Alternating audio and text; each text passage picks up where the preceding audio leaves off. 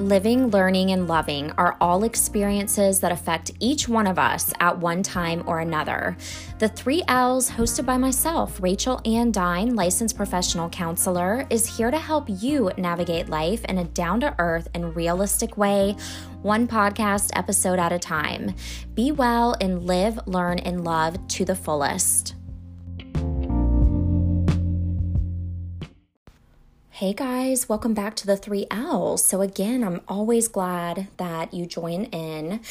And today we are covering a topic that truly there's never an inappropriate time to talk about it. But with coronavirus going on, we know that while violent crimes have decreased, mainly because people are on quarantine and lockdown domestic violence cases have increased, and this has been shown widely across so many studies, so many reports, police reports, and certainly can be blamed on being kind of quarantined in the home with a partner who is abusive. So, I wanted to take this opportunity to go in depth and talk about domestic violence, what it is, the cycle of abuse, the different forms of abuse that can arise, um, and then also provide you with some resources, you know, um, actual contact phone numbers that you can reach out to, websites you can visit with reliable information, because I obviously want you to feel empowered um, to understand what domestic violence is. So, Let's go ahead and just jump right into it. So, domestic violence is, which is also called intimate partner violence, IPV, is typically a pattern of behaviors used by one partner to maintain power and control over another partner in an intimate relationship. So, this information is taken right from the hotline.org, which is the National Domestic Violence Hotline. And I will be providing you that information, however, through the hotline.org. Um, they have a chat now button.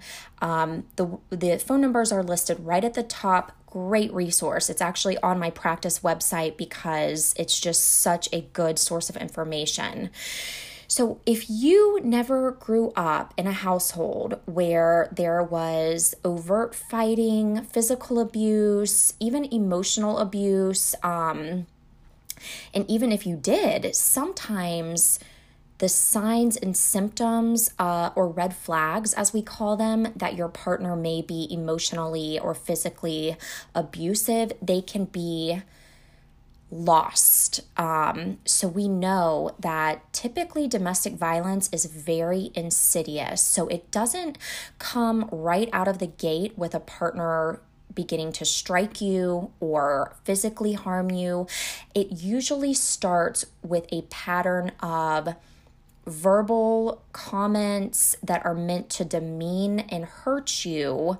Um, and those kind of continue to occur over a period of time, which almost normalizes that the relationship is, you know, not overtly abusive in that in that period. So I just want to put that out there because sometimes it's hard to recognize the signs, symptoms, red flags, especially if this was not present in your family of origin, it can become lost on the survivor. You know, they, they're not quite sure what to look for. So hopefully, this information I provide today will give you kind of a clear cut picture of all the different forms of abuse. So, this is taken right from the power and control wheel and it accurately describes what occurs most often in an abusive relationship.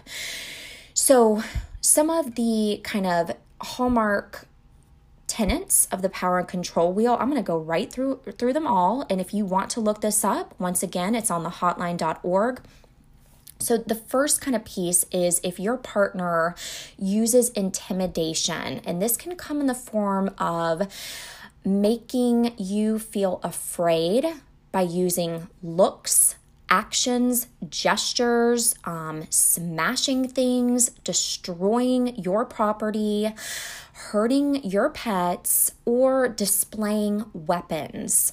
Um, so, a lot of people don't necessarily associate that when a partner gets mad and maybe they start throwing plates, that that's a form of abuse, but it absolutely is. Even when I, you know, in my previous experience, if that kind of behavior is going on and it's in front of kids, that's considered a form of abuse. That's domestic violence. So, using any kind of intimidation, using the the strong looks, the actions, the gestures, smashing things, it's all part of it. So, the next piece, and this is one that is super common using emotional abuse. This comes in the form of you being put down by your partner, um, your partner saying things to make you feel bad about yourself, name calling, make gaslighting, making you feel like you're crazy, um, playing mind games, and then humiliating in making you feel guilty for their bad behavior. I'm going to say that one more time because it happens way too much. If your partner is making you feel guilty for their abusive act, this is a huge problem. You are not responsible for anybody else's behavior. Each of us as individuals are responsible for our own behavior. So if your partner, after an incident, you know has has hit you or name called you and then they come back in that reconciliation time and they say oh well if you weren't so stupid I wouldn't have had to do that. If you wouldn't have left the kitchen dirty, I wouldn't have had to call you an idiot. Or, I mean, that's putting it pretty mildly. You know, typically the name calling can be very intense, but you see what I'm saying? So, anytime your partner accuses you for their bad behavior, big issue. We need to pay attention to that.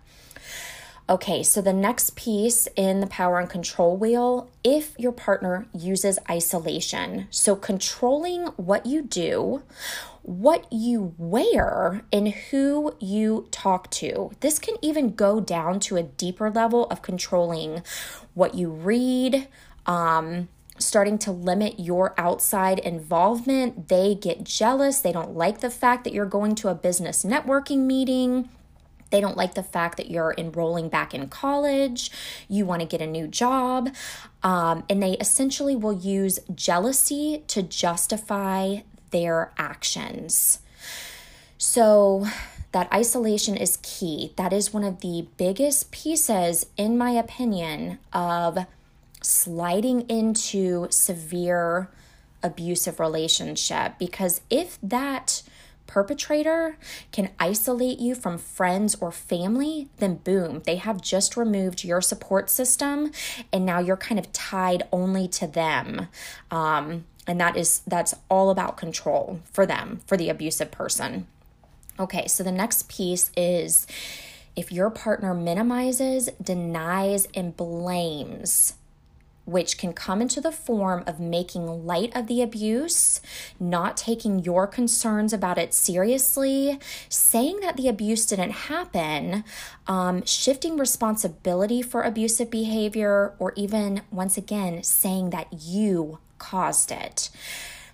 If you guys get into a fight and it becomes emotionally abusive, if it if it becomes physically abusive. And then the next day, after the dust has settled, it becomes a joke. Uh uh-uh. uh this is never something to make light of. You should never feel scared of your partner or unsafe in your romantic union. So I want you to always remember that.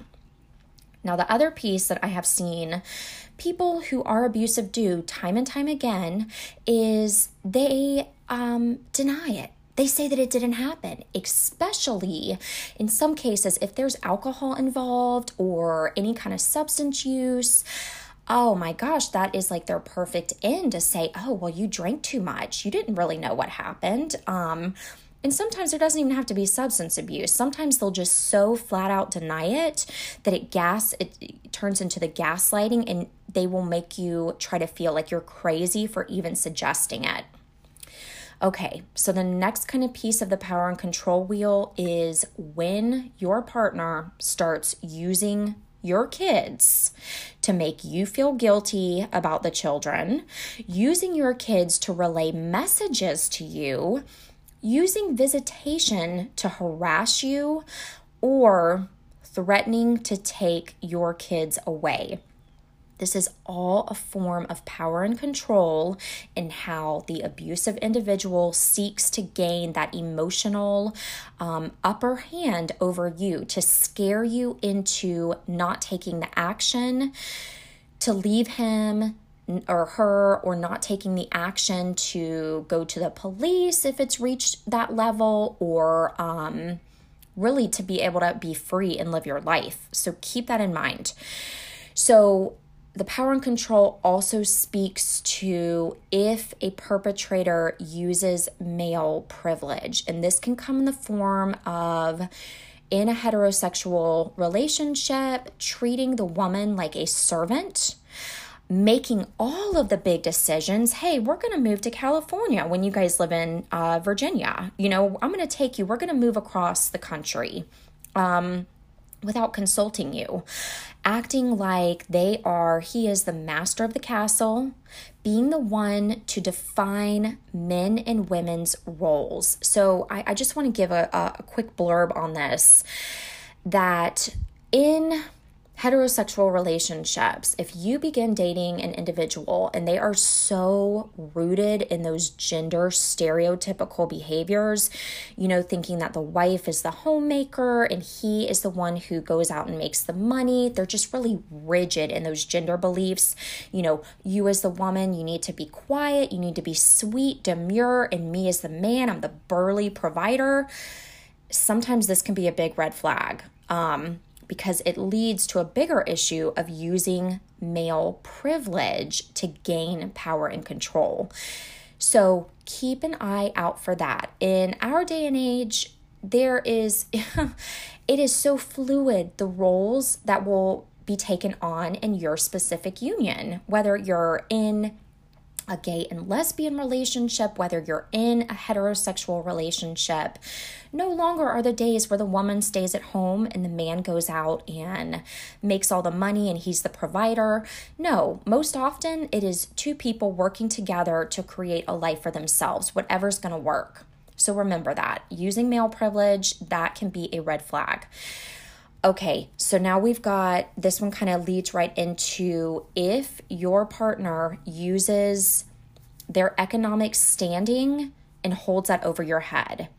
So, preventing you from getting or keeping a job, making you ask for money, giving you an allowance, taking your money, or not letting you know about or have access to family income. Once again, all red flags that power and control is being exerted. So, you should not feel like your partner is your dad or your mom and you're going and asking, hey, can I have $20 to go do this? Um, it should be, and if, in there are some caveat statements to that. So, if it's kind of been worked out that you guys are on a budget and you get whatever amount per month, okay, go for it. And you feel happy and you feel empowered and you're not feeling like this is being held over your head um, to eh, kind of gain control over you, then that's one thing. But if you're feeling as if um, your partner is using that to kind of, oh, you know, control you or keep you from going out and finding a job or taking all the income from your job, that's an issue. So remember that using any kind of economic standing to hold it over your head. If there's comments, well, I'm the one that makes all the money, so you don't have a say in this. Mm, okay, it's really starting to hit that line of using economic abuse. Okay, so moving on to the last piece of the power and control wheel. If your partner starts using any kind of coercion or threats, which can come in the form of making or carrying out threats to do something to hurt you, threatening to leave you, to commit suicide, to report you to welfare, to make you drop charges against them, or to make you do illegal things, major. This is this is absolutely part of their ploy to use power and control um, to kind of uproot your sense of self and cause insecurity. Let's say that you have a high standing job in the community, whether you're, um, oh, part of kind of local government, you're a physician, you're um, own your own business, and when you get home at night, you maybe like to have a glass of wine, and that's it. You're you literally just have maybe one glass of wine. They come at you and say, "Well, I'm going to expose you as the alcoholic that you are." That is using coercion and threats to try to gain that sense of power and control. And not only that, it's kind of gaslighting you, making you feel like you have an issue when you really don't. So please watch out for that coercion and threats portion of of the power and control phenomenon that does occur. So, how does domestic violence often play out? Well, one of kind of an interesting piece of this is I've I heard this from a supervisor when I was in grad school and it wasn't until I really began my work in the field that this rang true for me is it's almost like anybody who is a perpetrator of domestic violence it's almost like they all read the same book on how to engage in abuse. I mean, there may be kind of scenarios that are slightly different, but the pattern is the absolute same. And that's what I want to go over with you today. So, this is called the cycle of abuse, and it is a social cycle theory that was developed way back in 1979 by Lenore Walker, and it's used to explain patterns of behavior in an abusive relationship. So, the the short and sweet of this cycle and once again I just have to reiterate that I have seen this play out time and time again. There is no major deviation to it. It always kind of happens. And it's interesting when I review this with someone who has never heard of the cycle of abuse, it's almost like the light bulb, bulb is turned on and, and, you know, they're basically in shock. Like, how did you know? Well, it transcends across all different kinds of abusive relationships. So, step one in the cycle of abuse is tension building. This is when there's an air about the house. There's an air about your partner where you can tell they're on edge. You're not quite sure what's going on. You just know that there's been some kind of breakdown in communication the survivor of the abuse may start to feel fearful, on edge, and the need to placate the abuser. So you may be in the role of trying to do everything right when it's the tension building stage. You may, you know, talk to your kids and say, "Okay, kids, um dad or mom, they're they're kind of on edge right now. Let's do everything we can to stay quiet. Let's keep the house super clean."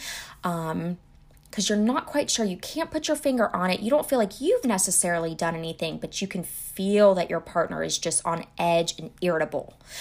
Okay, so then this will last for a period of time. And this this, you know, whether it's like a few days or a couple weeks, and then boom, we've got the incident that occurs. This is when there is the verbal, emotional, or physical abuse that goes down. There can be anger, blaming, arguing, threats, intimidation. So it's kind of almost that explosion phase. Um, and that's when the abusive act happens. So, once again, it can be a little bit blindsided. You you can feel as the kind of survivor of this situation, you can feel like it came out of left field. You don't even know what happened, but all of a sudden you're being called whatever names, you're being pushed up against a wall. Um you know just being accused of doing things that you haven't been doing that's when when this situation goes down. Step two the incident or back in the day they've updated the cycle of abuse um, but back then it was called the explosion. Now here's the, the next piece. Step three and this is how I believe that men and women get hooked into abusive relationships is that there comes a period of reconciliation or the honeymoon phase. That's when the abusive individual profusely apologizes. They bring the flowers home from work. They write you the nice card. They give excuses. Oh, I've just had the, the worst week at work. Nobody understands. My boss has been such a, you know, jerk to me. They may deny that the abuse occurred um, or say that it wasn't as bad as the victim claims. You know, that, come on, babe, it really wasn't that bad. I'll do better next time. And then for a period of time, step four, is the calm. The incident is forgotten. No abuse is taking place. We are still in that honeymoon phase. Things are back to where they were when you first started dating this person. You feel so secure in the relationship. You think, okay, this time it's going to be different. It will change. He or she is showing great behavior.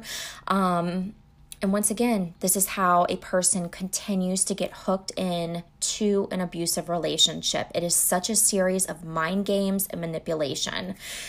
Um, I'm super passionate about this, and I have little to no room for not identifying when these things happen when I work with people, when I've dealt with friendships in the past, um, where this may have been occurring because it is such a pattern. And so, just to review very quickly cycle of abuse. Step one, tension building, walking on eggshells. You're not quite sure exactly what has caused this tense feeling, but you're going to do everything you can to try to appease, um, to make your abusive partner feel more mm, calm or relieve that tension. However, oftentimes it's to no avail, and boom, stage two, the incident happens. Um, the explosion, plates get broken, name name calling happens, physical abuse happens, and then step three, you move right into reconciliation. That's when the dust settles.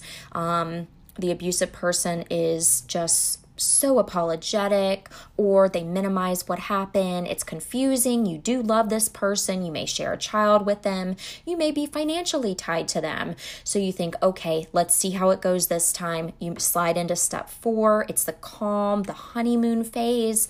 You think, okay, we're back on to where we were originally when we first started dating. Um, or, you know, when we first got married, or he's really changed, she's really changed. Um, however, the calm does not last for a long time because the root issue of the abusive person has not been fully explored and treated by a professional. And if the abusive person is minimizing what happened or they're denying it, they're not they're not being honest with themselves. So how can change occur with anybody if honesty with self is not happening? So, that is the overarching kind of cycle of abuse that can go down.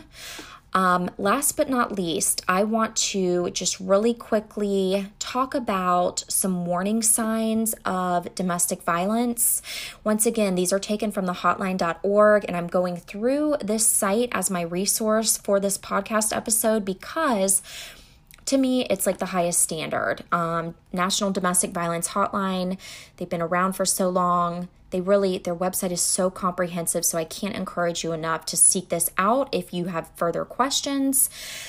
But some of the signs of an abusive relationship do include a partner who tells you that you can't do anything right, shows extreme jealousy of your friends or your time spent away from the home which we all know that you having an, a life independent of your partner is about having a healthy relationship.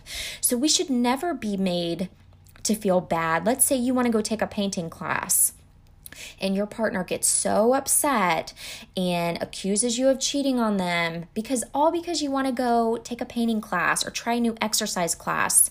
This is a big issue. So, showing extreme jealousy of your friends or time spent away. Next one keeps you or discourages you from seeing friends or family member. That's that isolation piece of the power and control wheel. If they insult you, demean you, or shame you with put downs. If they control every penny spent in the household. Look, we are in the age of equality. You should know what's going into your bank account, what's coming out. Um, that's part of having like a, a close financial and healthy relationship.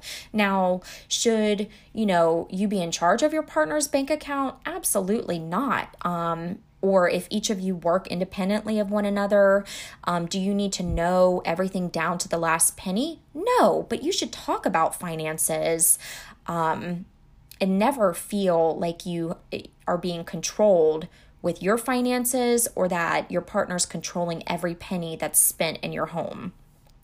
Likewise, if they take your money or refuse to give you money for necessary expenses, this is a warning sign. If they look at you or act in ways that scare you, this is where breaking things around the home, they get so mad that they, they smash the framed picture of you um, from the early times that you were dating. If they control who you see, where you go, what you do, prevent you from making your own decisions, or talk you out of making your own decisions tell you that you're a bad parent or threaten to harm or take your kids away, prevent you from working or attending school. They destroy your property or threaten to hurt or kill your pets. If they intimidate you with guns, knives, or weapons, this is also, this next one is a big one. If they pressure you to have sex when you don't want to, or do things sexually that you're not comfortable with, mm-mm. we are not, that, that's definitely signs of an abusive relationship. Last but not least, if they pressure you to use drugs or alcohol, also, warning sign of abusive relationship. The final one that I'm going to add is if your partner threatens to commit suicide if you ever leave them. This is all a sign of power and control. That should not be the method to keep you to stay in a relationship. You should want to be in the relationship because it's healthy, fulfilling, safe, secure, your soft place to land. You should never feel coerced to be with somebody who you know is not good for you and you see that these signs are occurring. So, Let's go over really quickly some resources should you find that some of these things are going on with you. I've mentioned it before um, throughout this episode, but favorite resource, thehotline.org. Um, it is the comprehensive resource for you to seek help, um, to get information. There are also the hotline number is 1 800 799 7233. So 1 800, and then just remember 799 7233. The other resource is www.psychologytoday.com for you to find an area provider who specializes in domestic violence relationships. Um, and hopefully, they will be able to give you some guidance on resources in your local area. I know that we have several that I will refer clients to. Um, so, once again, the advocates on the National Domestic Violence Hotline are available 24 hours a day, seven days a week. That phone number is 1 800 799 SAFE, S A F E 7233. All calls are free and confidential. You never have to worry about them being recorded. Um, and then, even through the website, there is the chat now button. I hope that this has been helpful. I just feel that in light of our current situation and scarily seeing some of these stats rise, that more domestic violence situations are occurring um, right now due to current uh, quarantine status. I, I just wanted to share this information. I hope that you feel empowered to never accept less than what you deserve it can be very difficult, very scary to try to get out of an abusive relationship.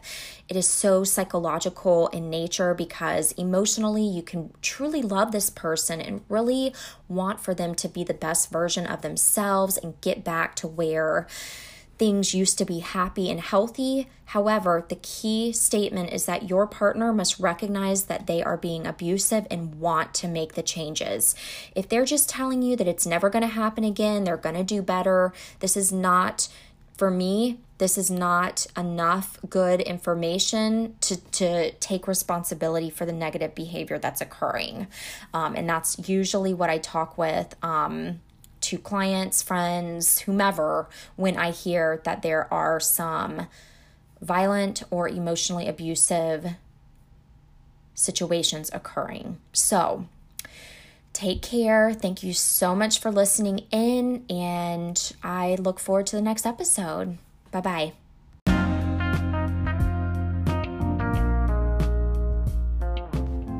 Thanks so much for tuning in to the three L's today. If you like what you've heard, please subscribe or consider giving a rating, especially on Apple Podcasts, so that more people can find the three L's and tune in as well. Also, feel free to follow me on Instagram at Rachel Ann Dine Counseling for daily motivation and to request certain topics you want to hear more about. Here's hoping that you live, learn, and love to the fullest. Bye.